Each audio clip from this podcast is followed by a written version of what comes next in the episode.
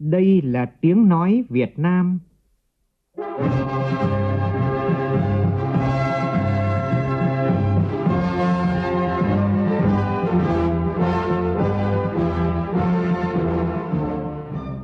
là tiếng nói Việt Nam, phát thanh từ Hà Nội, thủ đô nước Cộng hòa xã hội chủ nghĩa Việt Nam.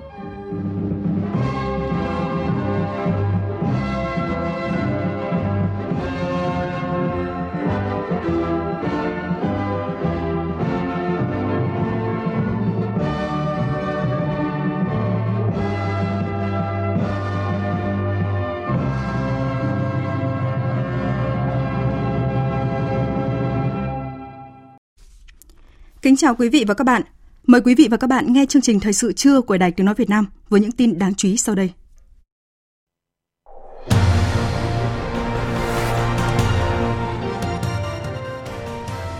Chủ tịch nước Võ Văn Thưởng dự lễ chào cờ tại cột cờ chủ quyền Tổ quốc đảo Phú Quý và thăm tặng quà gặp gỡ Đảng bộ chính quyền, quân và dân huyện đảo Phú Quý, tỉnh Bình Thuận. Thủ tướng Phạm Minh Chính phát lệnh khởi công 4 dự án thành phần thuộc dự án xây dựng công trình đường bộ cao tốc Châu Đốc Cần Thơ Sóc Trăng giai đoạn 1. Vải không hạt của Việt Nam chính thức có mặt tại thị trường nước Anh. Trong phần tin thế giới, Đảng Lao động Triều Tiên tổ chức hội nghị quan trọng bàn về chiến lược ngoại giao và quốc phòng. Tổ chức Hiệp ước Bắc Đại Tây Dương NATO bất đồng về kế hoạch phòng thủ mới.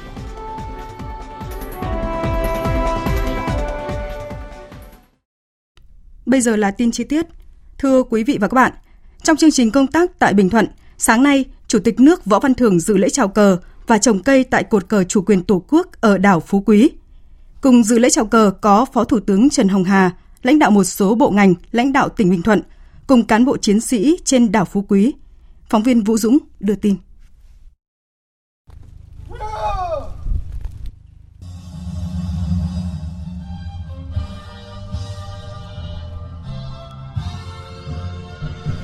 Thưa quý vị, thưa các bạn, trước cột cờ chủ quyền Tổ quốc thiêng liêng,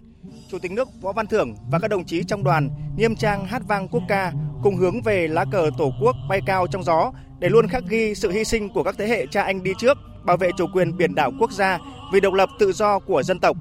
Sau lễ chào cờ, Chủ tịch nước Võ Văn Thưởng trồng cây bàng trong khuôn viên cột cờ Tổ quốc. Cột cờ chủ quyền Tổ quốc đảo Phú Quý được xây dựng từ năm 2015 tại địa bàn thôn Triều Dương, xã Tam Thanh, huyện Phú Quý với chiều cao 22,6 m, cờ vải kích thước 4 x 6 m. Đây là công trình nằm trong chuỗi dự án xây dựng các cột cờ chủ quyền Tổ quốc tại các đảo Tiền Tiêu, trải dọc đất nước do Trung ương Đoàn Thanh niên Cộng sản Hồ Chí Minh, Trung ương Hội sinh viên Việt Nam phát động, triển khai tại nhiều địa phương như đảo Trần, Quảng Ninh, đảo Bạch Long Vĩ, Hải Phòng, đảo Hòn La, Quảng Bình, đảo Cù Lao Xanh, Bình Định, đảo Côn Sơn, Bà Rịa Vũng Tàu và đảo Thổ Chu, Kiên Giang. Cũng tại huyện đảo Phú Quý, Chủ tịch nước thăm hỏi và tặng quà một số hộ gia đình chính sách, gặp gỡ người dân nơi đây. Tiếp đó trong sáng nay, Chủ tịch nước Võ Văn Thưởng và Phó Thủ tướng Trần Hồng Hà đã thăm hỏi, gặp gỡ Đảng bộ, chính quyền, quân và dân huyện đảo Phú Quý. Chủ tịch nước Võ Văn Thưởng và Phó Thủ tướng Trần Hồng Hà đã thăm hỏi, tặng quà, tặng 1.000 lá cờ Tổ quốc, động viên ngư dân yên tâm bám biển. Nói chuyện với Đảng bộ, chính quyền, quân và dân trên đảo Phú Quý, Chủ tịch nước Võ Văn Thưởng vui mừng nhận thấy Đảng bộ, chính quyền, quân và dân trên đảo luôn gắn bó, đoàn kết để đạt nhiều thành công trong mọi lĩnh vực, từ công tác quốc phòng, an ninh đến phát triển kinh tế xã hội, chăm lo đời sống cho nhân dân, góp phần bảo vệ vững chắc vùng trời, vùng biển, đảo Tổ quốc. Đặc biệt nhấn mạnh, Phú Quý có vị trí rất quan trọng về quốc phòng, an ninh, kinh tế. Chủ tịch nước lưu ý Đảng bộ, chính quyền, quân và dân trên đảo phải xây dựng thế trận quốc phòng toàn dân gắn với thế trận an ninh nhân dân và khu vực phòng thủ vững chắc, xử lý kịp thời, hiệu quả mọi tình huống, không để bị động, bất ngờ trên đảo và trên biển đẩy mạnh tuyên truyền, giáo dục, nâng cao ý thức bảo vệ chủ quyền quốc gia, xây dựng thế trận lòng dân vững chắc, tình đoàn kết quân dân gắn bó, đồng lòng, chung sức bảo vệ vững chắc biển, đảo, Tổ quốc. Sáng nay tại tỉnh An Giang, Thủ tướng Phạm Minh Chính dự lễ khởi công dự án xây dựng công trình đường bộ cao tốc Châu Đốc Cần Thơ Sóc Trăng giai đoạn 1. Cùng dự có Phó Chủ tịch nước Võ Thị Ánh Xuân, Phó Thủ tướng Lê Minh Khái, lãnh đạo Đảng, Nhà nước, các ban bộ ngành, cơ quan trung ương và địa phương. Chương trình được kết nối trực tuyến đến 3 điểm cầu Cần Thơ, Sóc Trăng và Hậu Giang. Tin của phóng viên Vũ Khuyên. Dự án cao tốc Châu Đốc Cần Thơ Sóc Trăng là tuyến cao tốc trục ngang đầu tiên tại đồng bằng sông Cửu Long, kết nối khu vực với hệ thống đường cao tốc quốc gia có tổng mức đầu tư gần 44,7 nghìn tỷ đồng. Dự án được kỳ vọng là một trong 6 tuyến cao tốc thay đổi đồng bằng sông Cửu Long, đồng thời kết nối các trung tâm kinh tế, cửa khẩu quốc tế và cảng biển. Việc thực hiện đầu tư đường bộ cao tốc Châu Đốc Cần Thơ Sóc Trăng là bước cụ thể hóa nghị quyết đại hội 13 của Đảng và các chủ trương chính sách của Đảng và Nhà nước về phát triển hạ tầng và phát triển kinh tế xã hội, đảm bảo quốc phòng an ninh vùng đồng bằng sông Cửu Long. Đó là chủ trương đột phá chiến lược để phát triển kinh tế xã hội giai đoạn từ năm 2021 đến năm 2030. Đại diện cho các nhà đậu, nhà thầu thi công dự án phát biểu tại đây, Đại tá Vũ Phúc Hậu, Bí thư Đảng ủy, Phó Tư lệnh Binh đoàn 12, Phó Tổng Giám đốc Tổng Công ty Xây dựng Trường Sơn cho biết.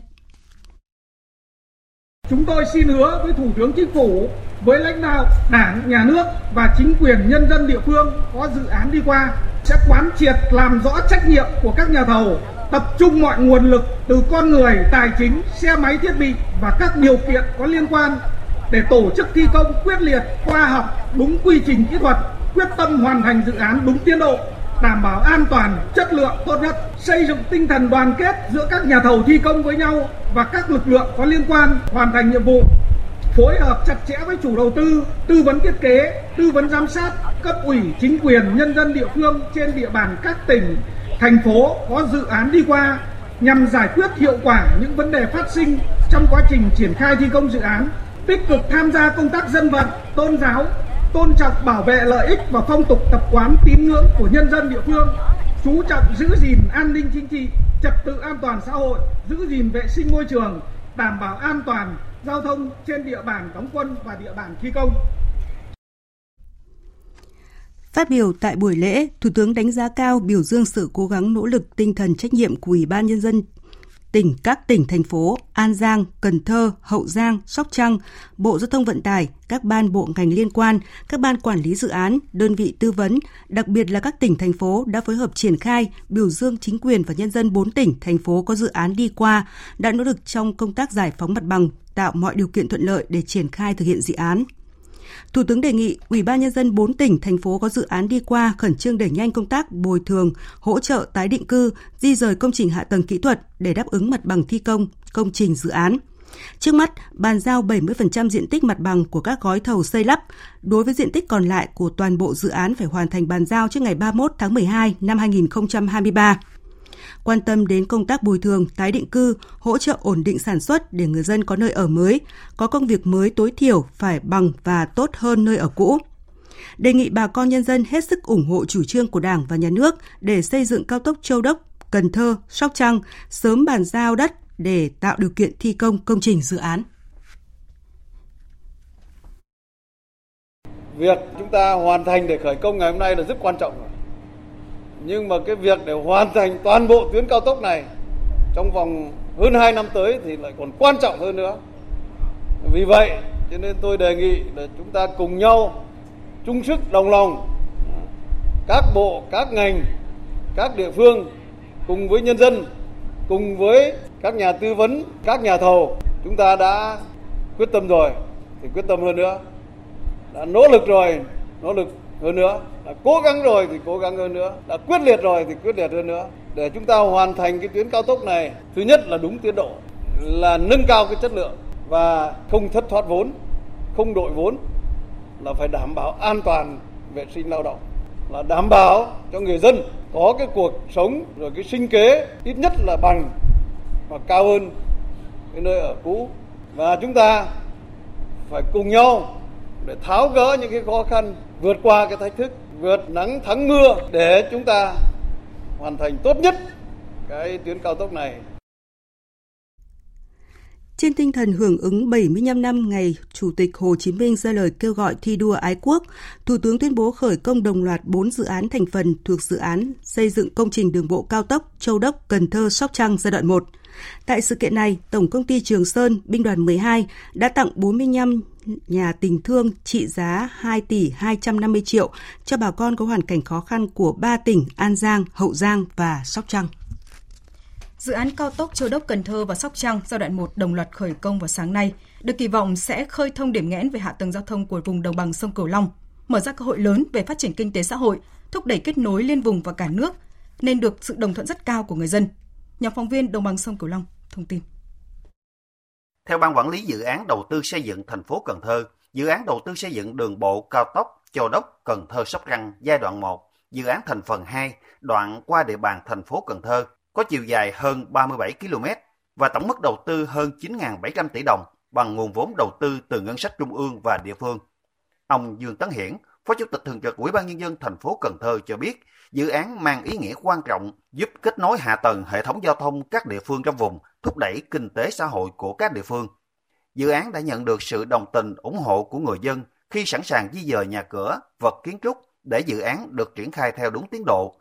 Khi dự án hoàn thành, sẽ kết nối với các trục giao thông, giúp cho việc vận chuyển hàng hóa thuận tiện, thúc đẩy kinh tế xã hội khu vực đồng bằng sông Cửu Long.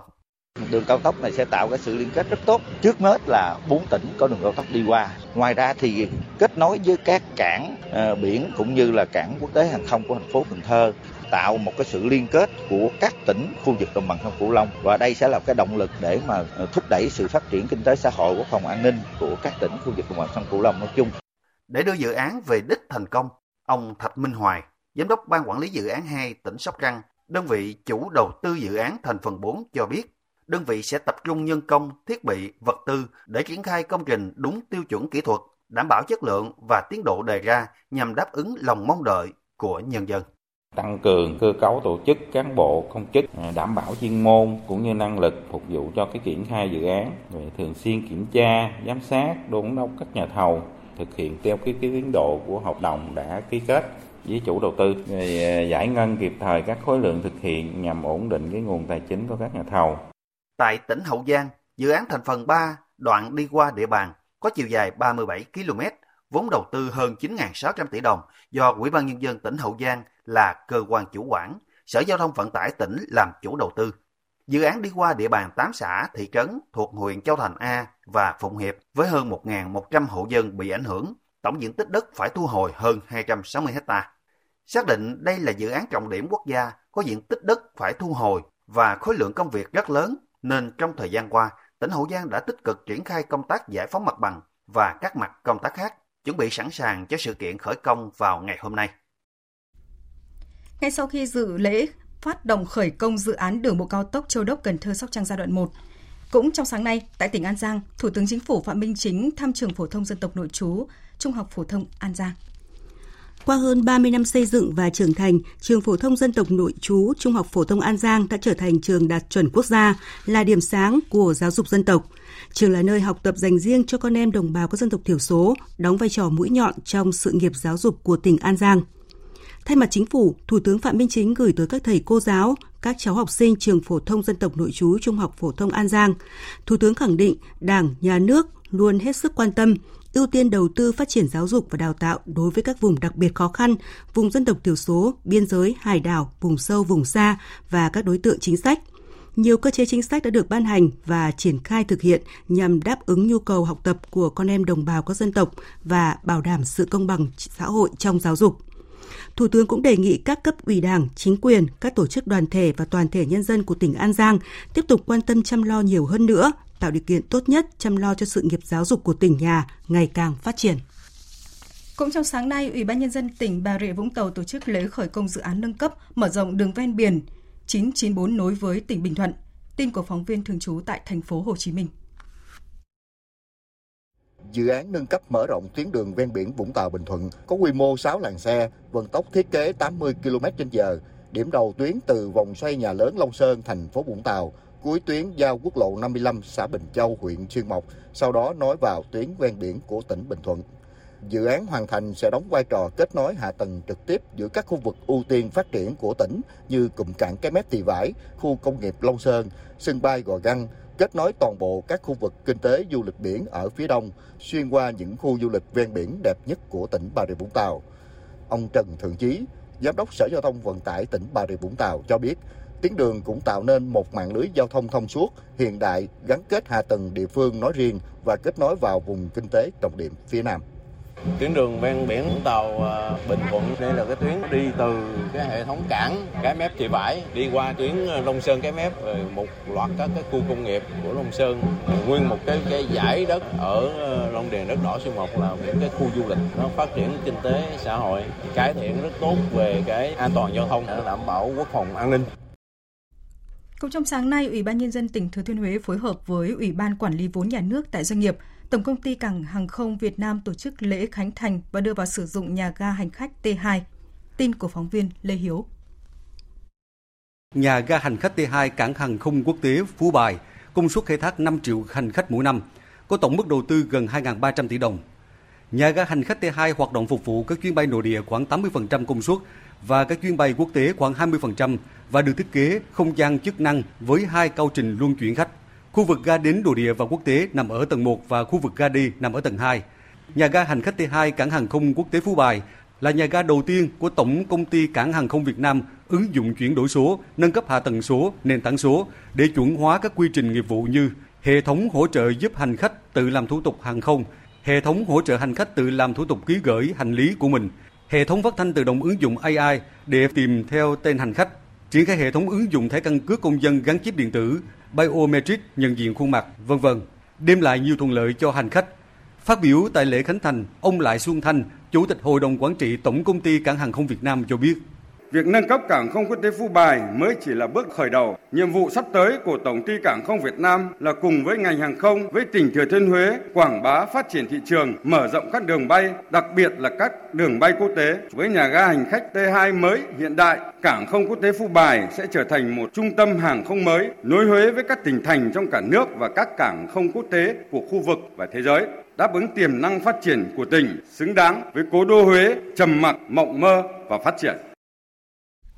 Chương trình tiếp tục với những tin đáng chú ý khác. Hiệp hội Doanh nghiệp Thành phố Hồ Chí Minh sáng nay tổ chức tọa đàm với chủ đề Cơ chế đặc thù, cơ hội để doanh nghiệp phát triển cùng thành phố. Ông Phan Văn Mãi, Chủ tịch Ủy ban nhân dân Thành phố Hồ Chí Minh dự và phát biểu tại tọa đàm. Tin của phóng viên Minh Hạnh. Tại tọa đàm, các chuyên gia kinh tế, nhà quản lý trao đổi với cộng đồng doanh nghiệp về những điểm quan trọng trong dự thảo nghị quyết mới thay thế cho nghị quyết 54 dự kiến sẽ được Quốc hội thông qua vào ngày 24 tháng 6 tới đồng thời kêu gọi cộng đồng doanh nghiệp tiếp tục gắn kết với các chủ trương chính sách đề ra trong nghị quyết để tìm cơ hội phát triển cho mình và đóng góp vào sự phát triển của thành phố Hồ Chí Minh. Cộng đồng doanh nghiệp của thành phố hiện nay có khoảng 250.000 doanh nghiệp đang tái cơ cấu, 450.000 hộ sản xuất kinh doanh với quy mô khác nhau, cần thành phố tạo ra hệ sinh thái hỗ trợ để phát triển bền vững. Ông Phan Văn Mãi, Chủ tịch Ủy ban Nhân dân thành phố cho biết, Cùng với chuẩn bị cho nghị quyết mới thay thế nghị quyết 54, thành phố đang ban hành kế hoạch thực hiện nghị quyết 24 của Bộ Chính trị về phát triển Đông Nam Bộ và nghị quyết 31 của Bộ Chính trị về phát triển thành phố Hồ Chí Minh với 150 đầu việc phải làm. Trong đó có nhiều cơ hội cho doanh nghiệp và cũng rất cần sự đóng góp của cộng đồng doanh nghiệp để cụ thể hóa các việc này, tạo không gian kinh tế lớn của thành phố. Là lần này chúng ta thiết kế các cơ chế chính sách là để chúng ta vừa tháo gỡ một phần cái vướng mắt hiện hữu vừa tạo ra những cơ hội để chúng ta thu hút cái nguồn lực đầu tư ngoài ngân sách. Như vậy là nguồn lực đầu tư của cộng đồng doanh nghiệp thành phố chúng ta của cộng đồng doanh nghiệp cả nước và kể cả nước ngoài. À, đây nó có cả cơ hội và cạnh tranh. Lô vải không hạt đầu tiên đã ra mắt tại thị trường Anh, trở thành loại quả đặc sản Việt Nam thứ tư sau bưởi đỏ Tân Lạc, bưởi diễn Yên Thủy và cam Cao Phong Hòa Bình xuất khẩu chính ngạch sang thị trường khó tính này trong năm nay. Lô hàng là sản phẩm của công ty trách nhiệm hữu hạn công nghiệp công nghệ cao Hồ Gươm, Sông Ông, trồng tại Ngọc Lặc, Thanh Hóa, được nhập khẩu bởi công ty TT Merian, doanh nghiệp chuyên phân phối vải thiều và nông sản Việt Nam tại Anh. Đáng chú ý, giá bán lẻ vải không hạt cao hơn vải thường khoảng từ 3 đến 4 bảng Anh 1 kg, ở mức 16 đến 18 bảng 1 kg, tức là khoảng 480.000 đồng đến 540.000 đồng. Và sáng nay tại Hà Nội, 1.000 đoàn viên thanh niên gia đình chính sách người dân đã tham gia lễ gia quân chiến dịch Kỳ nghỉ hồng, hành quân xanh năm 2023 do Thành đoàn Hà Nội tổ chức. Tin của phóng viên Phương Thoa. Tại chương trình, đoàn viên thanh niên công an, các y bác sĩ trẻ thủ đô triển khai hàng loạt hoạt động bóc, xóa biển quảng cáo giao vặt trái phép tại các tuyến đường.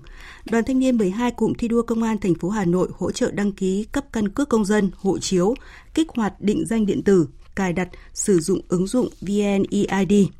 tuyên truyền phòng chống xâm hại trẻ em, phòng chống đuối nước, tuyên truyền an toàn giao thông, an toàn phòng cháy chữa cháy, cứu nạn, cứu hộ, phổ biến cách nhận biết và biện pháp phòng ngừa tội phạm sử dụng công nghệ cao trên không gian mạng cho người dân tại các xã.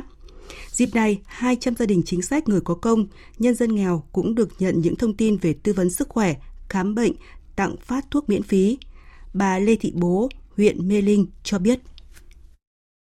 tổ chức khám chữa bệnh và tặng quà cho các gia đình chính sách và người có công thì thật sự toàn dân rất là phấn khởi. Ông bà đi khám được ấy, có bệnh gì thì các bác sĩ đã cấp thuốc cho cái đấy. Cũng mong quan tâm đến người dân nhiều hơn những cái chương trình như thế này. Dịp này, ban tổ chức đã tặng 110 xuất quà cho các gia đình chính sách, học sinh có hoàn cảnh khó khăn và cá nhân có thành tích xuất sắc trong phong trào toàn dân bảo vệ an ninh Tổ quốc, tặng một công trình hoa dâng mộ liệt sĩ, hai công trình thanh niên sân chơi sân chơi thiếu nhi với giá trị là 130 triệu đồng. Thưa quý vị và các bạn, Đắk Lắk là một trong 10 địa phương có phong trào hiến máu tình nguyện cao của cả nước. Nhiều tấm gương điển hình với hàng chục lần hiến máu đã và đang tạo lên những ý nghĩa cử cao đẹp, thể hiện tinh thần tương thân, tương ái giữa con người với con người trong cộng đồng. Bài viết của Nam Trang, phóng viên Đài Tiếng Nói Việt Nam thường trú khu vực Tây Nguyên đề cập nội dung này. Trải qua 21 lần hiến máu tình nguyện, nhưng đối với anh Vũ Minh Cường, chuyên viên văn phòng huyện ủy Crong Búc, ký ức về lần đầu cho máu vẫn in đậm. Anh Cường cho biết, anh bén duyên với hiến máu tình nguyện khi làm thủ lĩnh đoàn vào năm 2009. Lần đầu tiên hiến máu, anh vừa lo sợ lại vừa phải vượt qua sự phản đối gay gắt đến từ mẹ của anh. Qua nhiều lần thuyết phục, Hiện nay, mẹ anh không những không phản đối mà còn trở thành tuyên truyền viên tích cực để cùng với con trai vận động bạn bè, người thân tham gia hiến máu. Thật sự là cảm xúc nhất đó là lần đầu tiên khi hiến máu thì mình rất sợ nhưng mà qua rồi thì mình hết và mình cảm thấy mình có giá trị cho trong cái cuộc sống. Mẹ không hiểu thì mình giải thích và ngay bản hôm nay hôm nay hiến máu đó thì mẹ là người cũng theo dõi và cũng thấy chia sẻ trên Facebook, thế là mẹ cũng hiểu được giá trị đó. Một năm, trung bình Đắk Lắk có khoảng 30.000 người đăng ký hiến máu tình nguyện và tiếp nhận bình quân 20.000 đơn vị máu.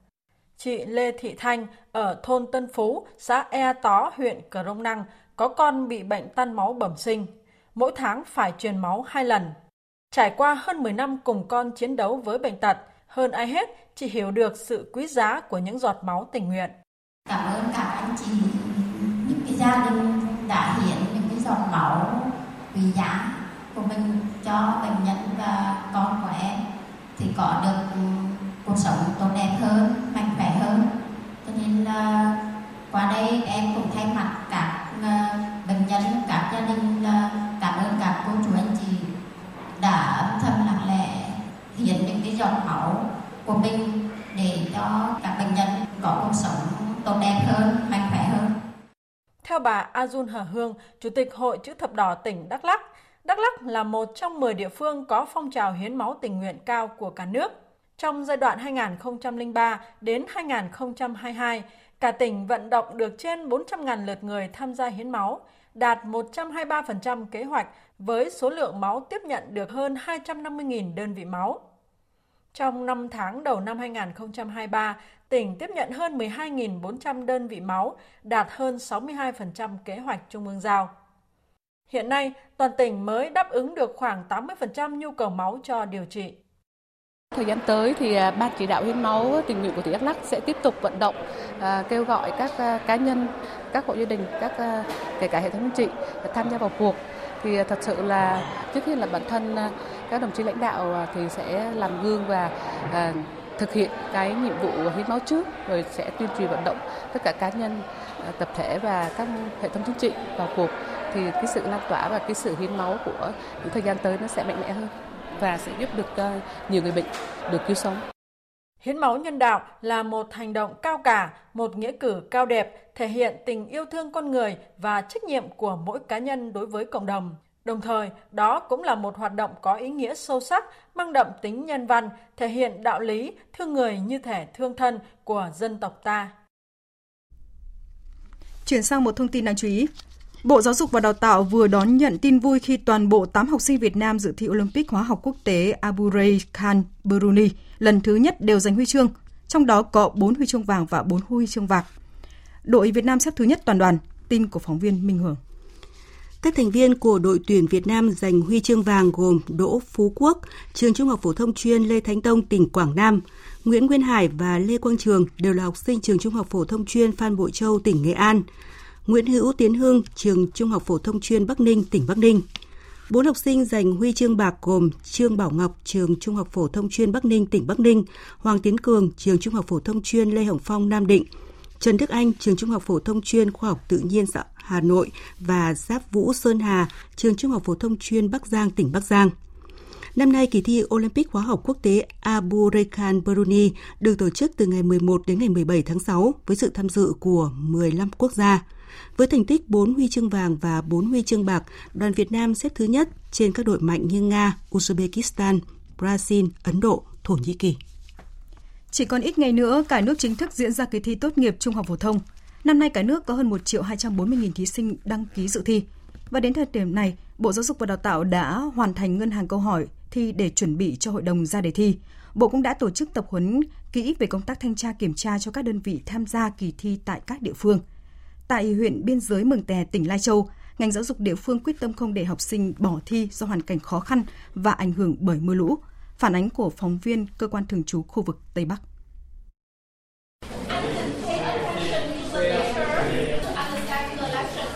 buổi ôn tập của học sinh lớp 12A1 trường Trung học phổ thông Mường Tè, huyện Mường Tè, tỉnh Lai Châu diễn ra sôi nổi, rộn ràng cùng tiếng ve gọi hè. Đây là thời điểm nước rút nên cả thầy và trò đều tập trung cao độ nhằm làm chủ kiến thức, tự tin bước vào kỳ thi. Cháu ôn hết lại những phần kiến thức cơ bản.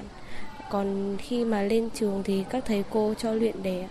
mỗi lần luyện đề thì mình trau dồi thêm kiến thức phần nào mình còn sót thì về nhà mình ôn lại thêm phần đấy thi thoảng thì cháu có lên trên mạng xem các thầy cô giải đề mỗi tối xem một bộ đề đến hiện tại thì cháu nghĩ là cháu đã đủ sẵn sàng để chuẩn bị cho kỳ thi rồi.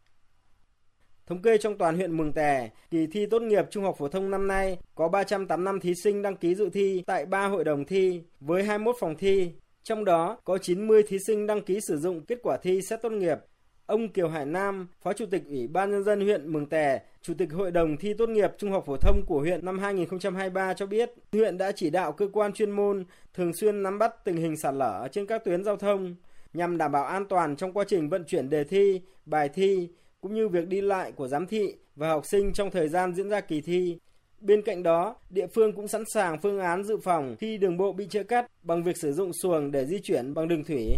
với mục tiêu không để thí sinh nào phải bỏ thi do ảnh hưởng của thiên tai, bão lũ. Chúng tôi cũng đã chỉ đạo là với những thí sinh ở xa thì ờ, sẽ đưa các cháu về tổ chức nuôi dưỡng tại trường trước kỳ thi để đảm bảo là các cháu không phải di chuyển trong các ngày thi. Huyện cũng đã giả soát có 287 thí sinh là có cái hoàn cảnh khó khăn. Thì chúng tôi đã báo cáo với huyện ủy cho chủ trương là sẽ hỗ trợ 100.000 đồng cho một cháu trên một ngày thi. Và trong các ngày thi đó các cháu được tổ chức nuôi dưỡng đảm bảo cái sức khỏe và tinh thần tham dự kỳ thi đạt hiệu quả cao nhất. Tỉnh Lai Châu có hơn 3.800 thí sinh tham gia dự thi, tại 21 điểm thi với 211 phòng thi chính thức. Số học sinh có hoàn cảnh khó khăn cũng đã được các địa phương giả soát và có phương án hỗ trợ, tạo điều kiện để các em yên tâm tham gia dự thi, hướng tới một kỳ thi thành công. Đến thời điểm này, tất cả các hồ thủy điện ở miền Bắc thoát khỏi mực nước chết. Hầu hết các thủy điện ở miền Trung, Đông Nam Bộ và Tây Nguyên đều tích cực đồng loạt phát điện. Các hồ thủy điện ở miền Bắc thoát khỏi mực nước chết nhờ lưu lượng nước ở thượng nguồn đổ về tăng đáng kể, trong khi nhiều nhà máy thủy điện vẫn tiếp tục tiết giảm lượng nước xả về hạ du để tránh tranh thủ tích nước cho đợt nắng nóng sắp tới. Những công trình lớn như Thủy điện Sơn La cũng đã vượt mức nước chết gần 3 mét, Thủy điện Lai Châu vượt gần 12 mét, Thủy điện Bản Chát vượt 5 mét. Hiện tại, Hồ Thủy điện Hòa Bình cũng đang tích cực xả nước để đảm bảo nhiệm vụ đa mục tiêu. Đây là thông tin tích cực, tuy nhiên với dự báo sẽ còn tiếp tục những đợt nắng nóng gay gắt kéo dài đến tháng 9 và khắc nghiệt hơn so với năm ngoái. Người dân cần duy trì thói quen tiết kiệm điện, cùng nhau chia sẻ nguồn điện trong cao điểm nắng nóng. Bộ Cao Bộ Công Thương cũng khuyến cáo, dù lưu lượng nước về các hồ thủy điện phía Bắc có phần cải thiện, các hồ đã trên mực nước chết nhưng cần hạn chế huy động các nhà máy thủy điện lớn đa mục tiêu, trừ nhà máy thủy điện Hòa Bình để dự phòng các ngày nắng nóng sắp tới. Tiếp theo là thông tin thời tiết có phần tổng hợp của biên tập viên Đài Tiếng nói Việt Nam. Thưa quý vị và các bạn, theo Trung tâm Dự báo Khí tượng Thủy văn Quốc gia, hôm nay khu vực Bắc Bộ có nắng nóng, có nơi nắng nóng gay gắt với nhiệt độ cao nhất trong khoảng từ 35 đến 37 độ, có nơi trên 37 độ. Từ Thanh Hóa đến Phú Yên có nắng nóng và nắng nóng gay gắt, có nơi đặc biệt gay gắt với nhiệt độ cao nhất trong khoảng 36 đến 38 độ, có nơi trên 39 độ. Trong những ngày trời nắng nóng, vào chiều tối ở Bắc Bộ và vùng núi khu vực Trung Bộ có khả năng xuất hiện mưa rông kèm theo lốc xét, mưa đá và gió giật mạnh. Đối với Nam Bộ và Tây Nguyên và các khu vực khác, chiều tối mưa rào và rông rải rác, ngày nắng. Trong mưa rông có khả năng xảy ra lốc, xét, mưa đá và gió giật mạnh. Chương trình thời sự trưa của Đài Tiếng nói Việt Nam tiếp tục với phần tin quốc tế. Hội nghị lần thứ 33 của các quốc gia thành viên Công ước Liên Hợp Quốc về luật biển năm 1982, gọi tắt là UNCLOS, vừa diễn ra tại trụ sở Liên Hợp Quốc tại New York, Hoa Kỳ. Tin của phóng viên Phạm Huân. Hội nghị xem xét báo cáo thường niên của Tổng thư ký Liên Hợp Quốc mang tên Các đại dương và luật biển. Trong đó nhận xét sức khỏe của đại dương tiếp tục suy giảm do nhiều tác nhân, trong đó có tăng axit hóa đại dương, thừa dưỡng chất trong nước biển, ô nhiễm rác thải nhựa, đe dọa hệ sinh thái lớn nhất hành tinh và ảnh hưởng tới sinh kế của hàng tỷ người. Báo cáo kêu gọi những nỗ lực khẩn cấp để ứng phó các thách thức đối với các nước đang phát triển, trong đó có xây dựng năng lực phát triển đối tác phát triển nền kinh tế biển bền vững và giải pháp tài chính đổi mới sáng tạo. Đa số phát biểu tại hội nghị năm nay tiếp tục khẳng định tầm quan trọng của UNCLOS với tư cách trong khuôn khổ pháp lý quốc tế toàn diện, điều chỉnh các hoạt động và các vấn đề liên quan đến biển. Hội nghị nhấn mạnh yêu cầu tuân thủ công ước, đẩy mạnh hợp tác khu vực và quốc tế trong các lĩnh vực biển và đại dương, ứng phó với các thách thức như ô nhiễm môi trường biển, biến đổi khí hậu, mực nước biển dâng, đóng góp vào thực hiện mục tiêu phát triển bền vững số 14 liên quan đến bảo tồn và phát triển bền vững biển và đại dương. Hội nghị ghi nhận dấu ấn lịch sử trong việc đạt được thỏa thuận về dự thảo nội dung hiệp định về bảo tồn và sử dụng bền vững đa dạng sinh học biển ngoài vùng tài phán quốc gia nhằm hướng tới thông qua văn kiện này vào cuộc họp sắp tới, dự kiến từ ngày 19 đến ngày 20 tháng 6 tại trụ sở Liên Hợp Quốc. Phát biểu tại hội nghị, Đại sứ Đặng Hoàng Giang, trưởng phái đoàn Việt Nam tại Liên Hợp Quốc, trưởng đoàn Việt Nam khẳng định 40 năm qua, UNCLOS với vai trò hiến pháp của đại dương là khuôn khổ pháp lý điều chỉnh mọi hoạt động trên biển. Công ước và các hiệp định thực thi đã đóng vai trò nền tảng cho hợp tác và hành động của quốc gia, khu vực và toàn cầu trên biển. Đại sứ nêu bật nỗ lực của Việt Nam thực hiện UNCLOS, trong đó có chiến lược quốc gia về biến đổi khí hậu giai đoạn đến năm 2050 được ban hành theo quyết định số 896 ngày 26 tháng 7 năm 2022 của Thủ tướng Chính phủ. Là một trong những thành viên sáng lập của nhóm bạn bè UNCLOS, Việt Nam tiếp tục tái khẳng định cam kết đối với công ước và gìn giữ sự phổ quát toàn viện và thực thi đầy đủ công ước. Liên quan đến tình hình Biển Đông, Đại sứ Đặng Hoàng Giang nhắc lại quan điểm của Việt Nam về việc giải quyết các tranh chấp bằng biện pháp hòa bình, phù hợp luật pháp quốc tế, nhất là UNCLOS, bày tỏ quan ngại về các diễn biến gần đây trên Biển Đông có thể ảnh hưởng đến hòa bình, an ninh và phát triển. Đại sứ khẳng định việc tôn trọng chủ quyền, quyền chủ quyền và quyền tài phán của các quốc gia ven biển trên vùng biển được thiết lập theo công ước là điều kiện tiên quyết cho việc duy trì và bảo đảm hòa bình, an ninh và thịnh vượng ở khu vực Biển Đông. Trên cơ sở đó, Trường đoàn Việt Nam kêu gọi tất cả các quốc gia liên quan kiềm chế và tránh thực hiện các hoạt động gây phức tạp tình hình hoặc leo thang căng thẳng. Truyền thông nhà nước Triều Tiên KCNA sáng nay đưa tin, Triều Tiên đã triệu tập cuộc họp quan trọng của Đảng Lao động cầm quyền để quyết định chiến lược ngoại giao và quốc phòng nhằm đối phó với tình hình quốc tế thay đổi với sự tham dự của nhà lãnh đạo Kim Jong Un. Theo KCNA, phiên họp toàn thể mở rộng của Ủy ban Trung ương Đảng Lao động Triều Tiên khai mạc hôm qua và có kế hoạch xem xét các dự án kinh tế của đất nước trong nửa đầu năm nay. Hội nghị cũng sẽ thảo luận và quyết định những vấn đề chính sách có ý nghĩa quan trọng như củng cố công tác đảng, xây dựng nhà nước, chiến lược ngoại giao và quốc phòng của quốc gia để đối phó với tình hình quốc tế đang thay đổi. Cuộc họp có thể sẽ kéo dài trong nhiều ngày. Chủ tịch Ủy ban bầu cử Thái Lan Istipon cho biết cơ quan này sẽ chỉ có thời hạn 20 ngày để điều tra về cáo buộc Chủ tịch Đảng Tiến bước Pita Vi vi phạm luật bầu cử Hạ viện, Hạ nghị sĩ. Phóng viên Đặng Tuyên thường trú tại Thái Lan đưa tin. Theo ông Itipon, cuộc điều tra về cáo buộc Chủ tịch Đảng Tiến bước vi phạm Điều 151 của luật bầu cử hạ nghị sĩ, tương đương với cuộc điều tra hình sự được tiến hành theo quy trình tố tụng hình sự.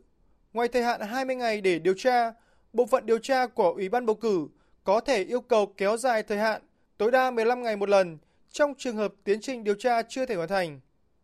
Người đứng đầu Ủy ban bầu cử Thái Lan cho biết tiến trình điều tra cần phải thực hiện theo đúng quy trình nhằm đảm bảo tính khách quan, chính xác. Do đó, hiện khó có thể trả lời liệu tiến trình điều tra có kịp hoàn thành trước thời điểm Quốc hội gồm Thượng viện và Hạ viện nhóm họp để bầu chọn thủ tướng mới hay không. Trước đó, hôm 9 tháng 6, Ủy ban bầu cử Thái Lan đã từ chối thụ lý ba đơn kiện cáo buộc ông Pita nắm giữ cổ phần trong công ty truyền thông ITV. Tuy nhiên, cơ quan này tuyên bố mở cuộc điều tra nghi vấn ông Pita vi phạm Điều 151 của luật bầu cử hạ nghị sĩ khi cố tình đăng ký tranh cử, dù biết ông có thể không đủ điều kiện.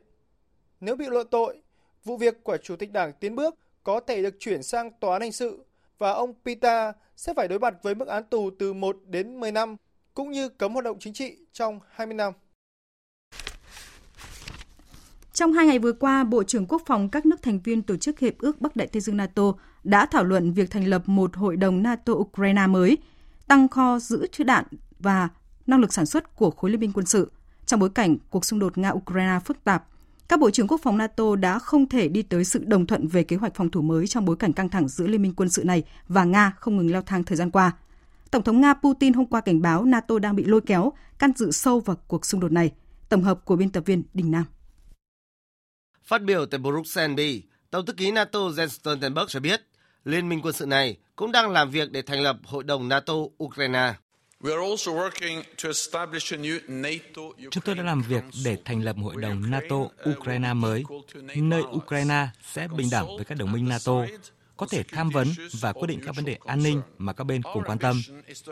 Tham vọng của chúng tôi là tổ chức cuộc họp đầu tiên của Hội đồng mới ở Litva Tất cả chúng tôi đều đồng ý rằng Ukraine đã tiến gần hơn đến NATO trong thập kỷ qua. Chúng tôi đồng ý rằng cánh cửa của NATO đang rộng mở. Tuy nhiên, chúng tôi không biết khi nào cuộc xung đột Nga-Ukraine kết thúc. Nhưng khi nó kết thúc, chúng tôi cần thiết là một khuôn khổ để đảm bảo an ninh trong tương lai của Ukraine và đảm bảo rằng lịch sử sẽ không lặp lại. Trong hai ngày họp vừa qua, NATO cũng đã thảo luận về một chương trình hỗ trợ máy bay chiến đấu tiềm năng đào tạo phi công cho Ukraine và mở ra các trung tâm sửa chữa thiết bị quân sự phương Tây dưới hình thức nhóm hỗ trợ Ukraine. Ngoài ra, liên minh này cũng bàn về việc bổ sung kho dự trữ vũ khí vốn đã cạn kiệt vì Ukraine thời gian qua. Thảo luận về năng lực tăng cường sản xuất vũ khí cũng như các kế hoạch phòng thủ mới trong bối cảnh xung đột Nga-Ukraine đang diễn biến phức tạp. Đáp lại, từ Diễn đàn Kinh tế Quốc tế Sanh Petersburg, Tổng thống Nga Putin cảnh báo.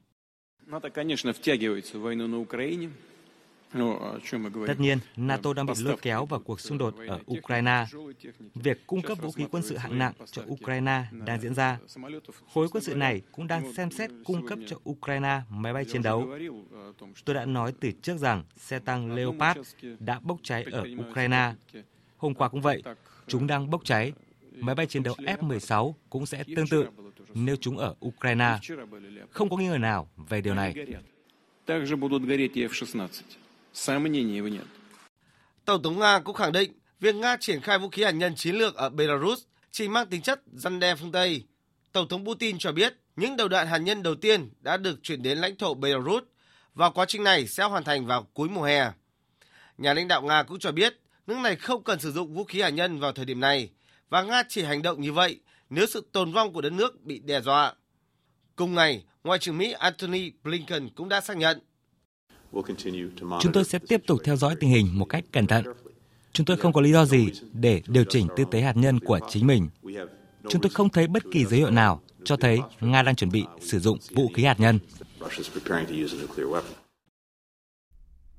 Giá khí đốt tại châu Âu đã tăng gấp đôi sau 10 ngày giao dịch, lên tới 49,50 euro và tăng hơn 50% kể từ đầu tháng 6. Tổng hợp của biên tập viên Đài tiếng nói Việt Nam.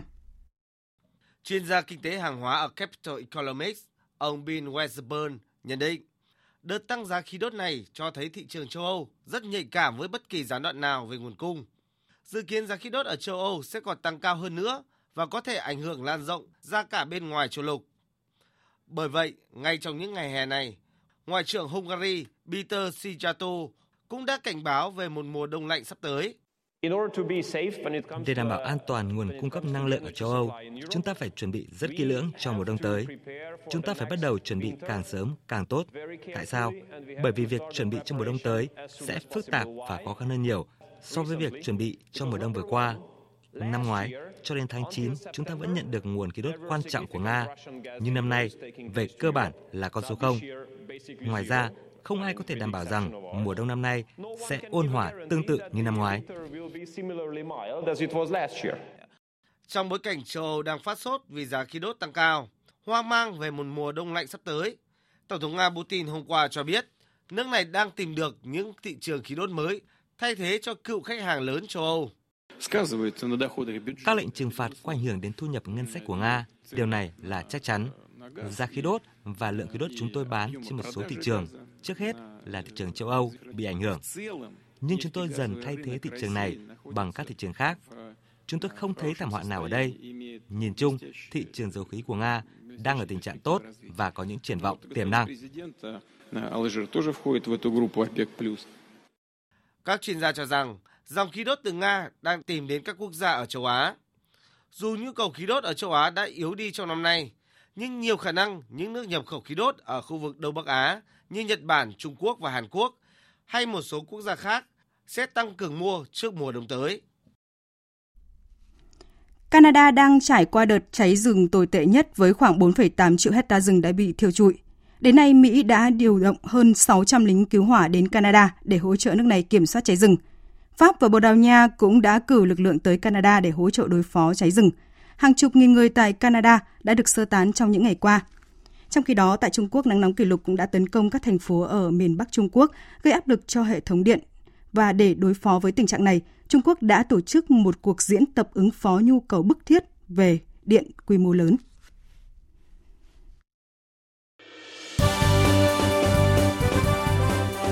Thời sự tiếng nói Việt Nam Thông tin nhanh Bình luận sâu Tương tác đa chiều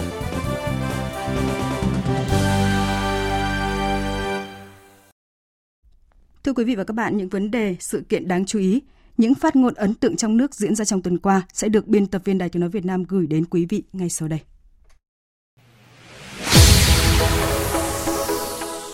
Những phát ngôn ấn tượng, những con số đáng chú ý.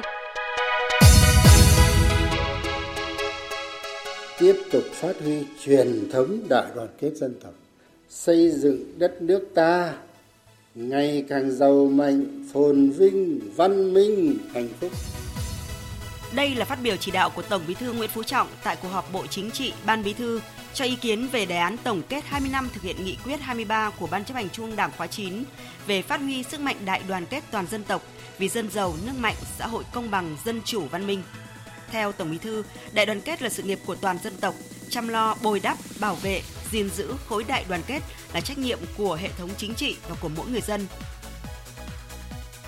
Đảng và nhà nước không khoan nhượng với tội phạm về tệ nạn ma túy. Đây là khẳng định của Chủ tịch nước Võ Văn Thưởng tại cuộc gặp mặt đoàn đại biểu các tập thể cá nhân điển hình tiên tiến và thân nhân liệt sĩ hy sinh trên mặt trận đấu tranh phòng chống ma túy. Chủ tịch nước yêu cầu các bộ ngành phải chủ động hơn nữa để ngăn chặn từ sớm từ xa tội phạm ma túy hoạt động liên tuyến, liên tỉnh và xuyên quốc gia.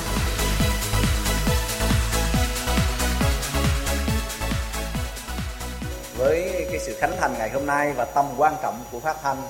thì tôi cũng ờ, đề nghị Đài Tiếng Nói Việt Nam tiếp tục đầu tư nâng cao chất lượng, đáp ứng tốt nhất nhu cầu thông tin của người dân, đặc biệt là ngư dân trên biển, cán bộ chiến sĩ trên ờ, các đảo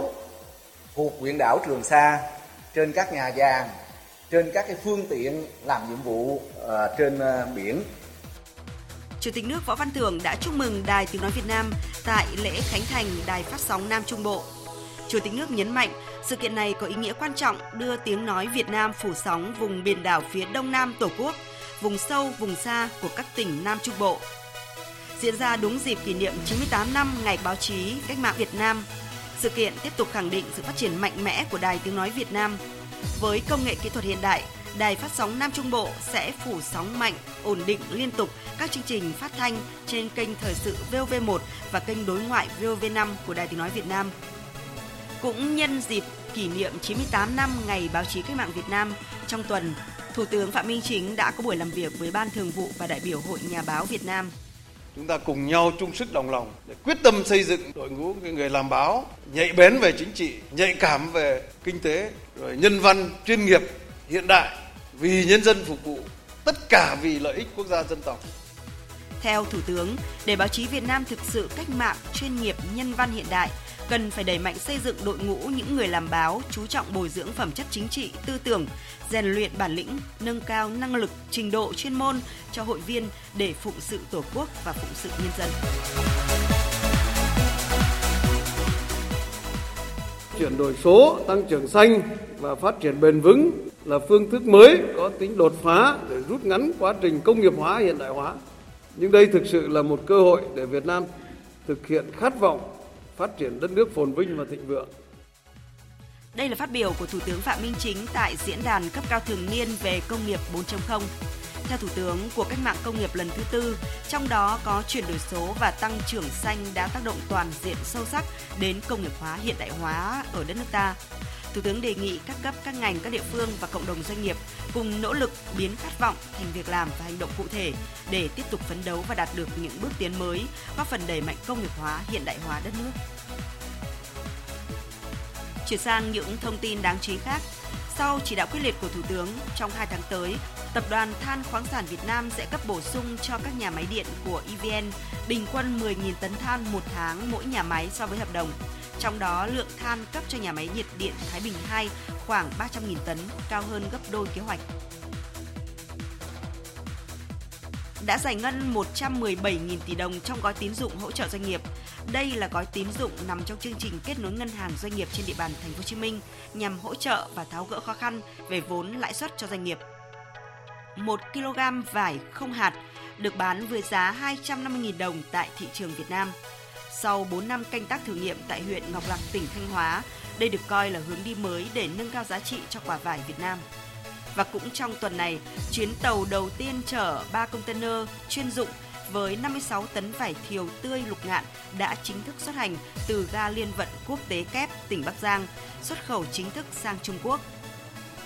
2.800 đô la cho mỗi tấn cà phê Robusta. Đây là mức giá cao nhất trong 15 năm trở lại đây. Sức nóng của giá cà phê trên thế giới đưa giá cà phê Robusta trong nước tăng 60.000 đồng một kg. Điều này đang tạo ra cơ hội rất tốt cho Việt Nam bởi đợt tăng giá này sẽ tạo ra mặt bằng giá mới trên thị trường cà phê Robusta.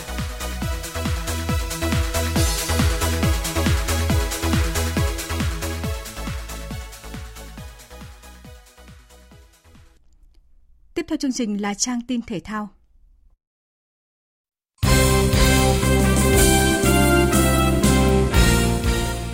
Thưa quý vị và các bạn, vào lúc 19 giờ tối nay, tuyển U17 Việt Nam sẽ đấu trận giao quân tại vòng chung kết U17 châu Á gặp đối thủ U17 Ấn Độ.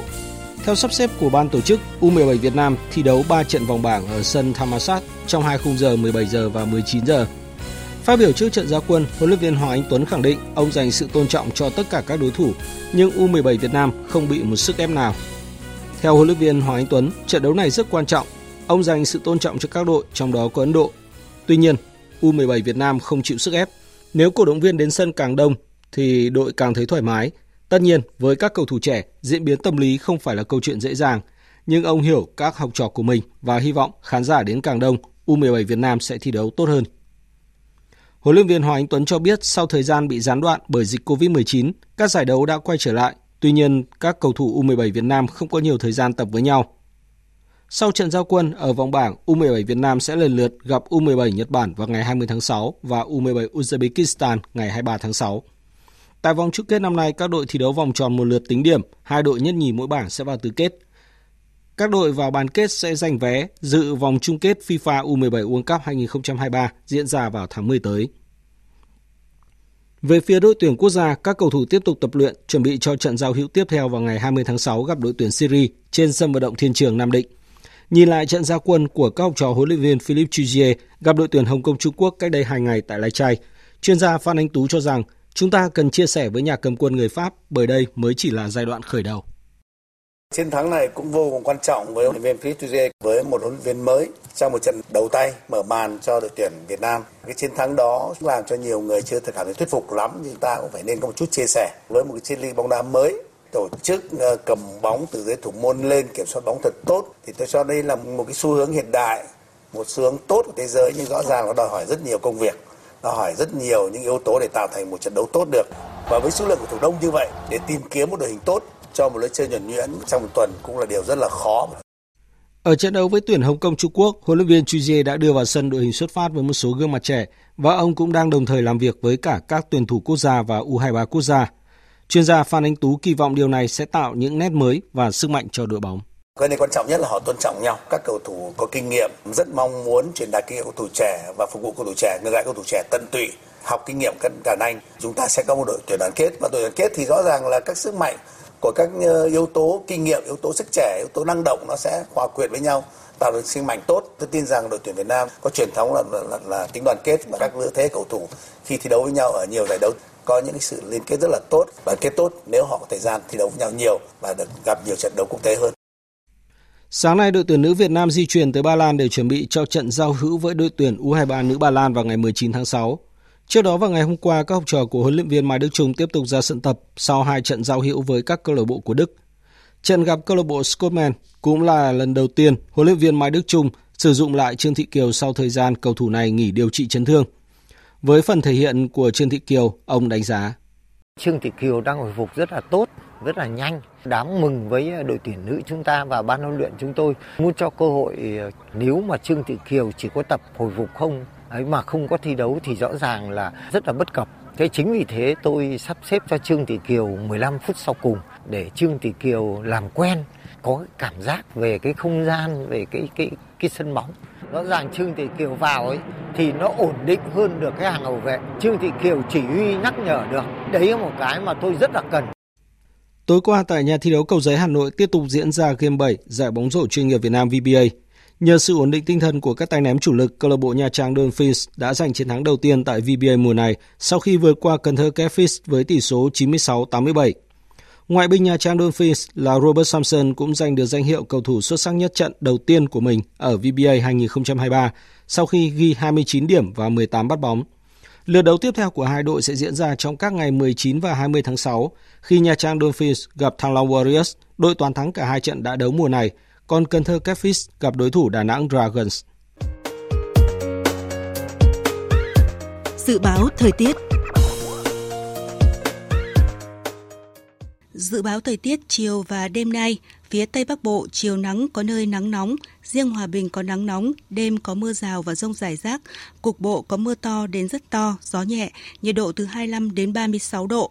Phía Đông Bắc Bộ, khu vực Trung Du và Đồng bằng Chiều có nắng nóng, có nơi nắng nóng gay gắt. Chiều tối và đêm có mưa rào và rông vài nơi. Vùng núi, ngày có mưa rào và rông vài nơi. Đêm có mưa rào và rông rải rác. Cục bộ có mưa to. Gió đông nam đến nam cấp 2, cấp 3 nhiệt độ từ 26 đến 37 độ. Khu vực từ Thanh Hóa đến Thừa Thiên Huế, chiều nắng nóng và nắng nóng gay gắt, có nơi đặc biệt gay gắt. Chiều tối và đêm có mưa rào và rông vài nơi, gió Tây Nam cấp 2, cấp 3. Nhiệt độ từ 26 đến 39 độ. Khu vực từ Đà Nẵng đến Bình Thuận, phía Bắc chiều nắng nóng và nắng nóng gay gắt. Phía Nam chiều nắng có nơi nắng nóng, chiều tối có mưa rào và rông rải rác, đêm có mưa rào và rông vài nơi, gió Tây Nam cấp 2, cấp 3. Nhiệt độ từ 25 đến 38 độ. Khu vực Tây Nguyên và Nam Bộ chiều nắng, chiều tối và tối có mưa rào và rông rải rác, cục bộ có mưa to. Đêm có mưa rào và rông vài nơi, gió Tây Nam cấp 2, cấp 3, nhiệt độ từ 21 đến 34 độ.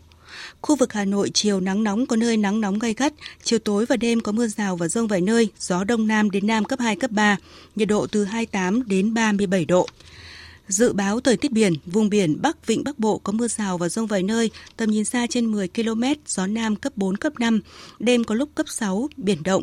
Vùng biển Nam Vịnh Bắc Bộ có mưa rào và rông vài nơi, tầm nhìn xa trên 10 km, gió Nam đến Đông Nam cấp 4, cấp 5. Vùng biển từ Quảng Trị đến Quảng Ngãi không mưa, tầm nhìn xa trên 10 km, gió Tây Nam đến Nam cấp 4. Vùng biển từ Bình Định đến Ninh Thuận không mưa, tầm nhìn xa trên 10 km, gió Tây Nam đến Nam cấp 4, cấp 5. Vùng biển từ Bình Thuận đến Cà Mau có mưa rào rải rác và có nơi có rông. Tầm nhìn xa trên 10 km, giảm xuống từ 4 đến 10 km trong mưa, gió Tây Nam cấp 4. Vùng biển từ Cà Mau đến Kiên Giang có mưa rào và rông rải rác, tầm nhìn xa trên 10 km, giảm xuống từ 4 đến 10 km trong mưa, gió nhẹ. Khu vực Bắc Biển Đông, khu vực quần đảo Hoàng Sa thuộc thành phố Đà Nẵng có mưa rào và rông vài nơi, tầm nhìn xa trên 10 km, gió Nam cấp 4, cấp 5. Khu vực giữa Biển Đông có mưa rào rải rác và có nơi có rông, tầm nhìn xa trên 10 km, giảm xuống từ 4 đến 10 km trong mưa. Phía Tây gió Nam đến Tây Nam cấp 4, cấp 5. Phía Đông gió Nam cấp 3, cấp 4. Khu vực Nam Biển Đông, khu vực quần đảo Trường Sa thuộc tỉnh Khánh Hòa, khu vực Vịnh Thái Lan có mưa rào rải rác và có nơi có rông, tầm nhìn xa trên 10 km, giảm xuống từ 4 đến 10 km trong mưa, gió Tây Nam cấp 3, cấp 4. Vừa rồi là thông tin dự báo thời tiết chi tiết các vùng trên cả nước. Trước khi kết thúc chương trình, chúng tôi tóm lược những tin chính vừa phát.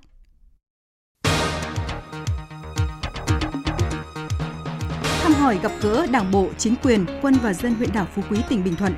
Chủ tịch nước Võ Văn Thưởng nhấn mạnh, Phú Quý có vị trí rất quan trọng về quốc phòng an ninh kinh tế, vì vậy cần nâng cao ý thức bảo vệ chủ quyền quốc gia, xây dựng thế trận lòng dân vững chắc, tình đoàn kết quân dân gắn bó, đồng lòng chung sức bảo vệ vững chắc biển đảo Tổ quốc. Sáng nay, Thủ tướng Phạm Minh Chính phát lệnh khởi công 4 dự án thành phần thuộc dự án xây dựng công trình đường bộ cao tốc Châu Đốc Cần Thơ Sóc Trăng giai đoạn 1. Tại lễ phát động, Thủ tướng đề nghị Ủy ban nhân dân tỉnh các thành phố An Giang, Cần Thơ, Hậu Giang và Sóc Trăng tập trung quyết liệt chỉ đạo, yêu cầu ban quản lý dự án, tư vấn giám sát và các nhà thầu phải phát huy tinh thần trách nhiệm cao nhất, tuân thủ tuyệt đối những yêu cầu kỹ thuật, quy định của pháp luật liên quan, không để xảy ra tham nhũng tiêu cực, gây thất thoát tài sản của nhà nước. Các bộ trưởng quốc phòng tổ chức Hiệp ước Bắc Đại Tây Dương NATO đã không thể đi tới sự đồng thuận về kế hoạch phòng thủ mới trong bối cảnh căng thẳng giữa liên minh quân sự này và Nga không ngừng leo thang thời gian qua. Sau cuộc họp kéo dài 2 ngày của Bộ trưởng Quốc phòng các nước thành viên NATO tại Bruxelles, Tổng thư ký NATO Jens Stoltenberg chỉ tuyên bố rằng các nước thành viên đã xích lại gần nhau.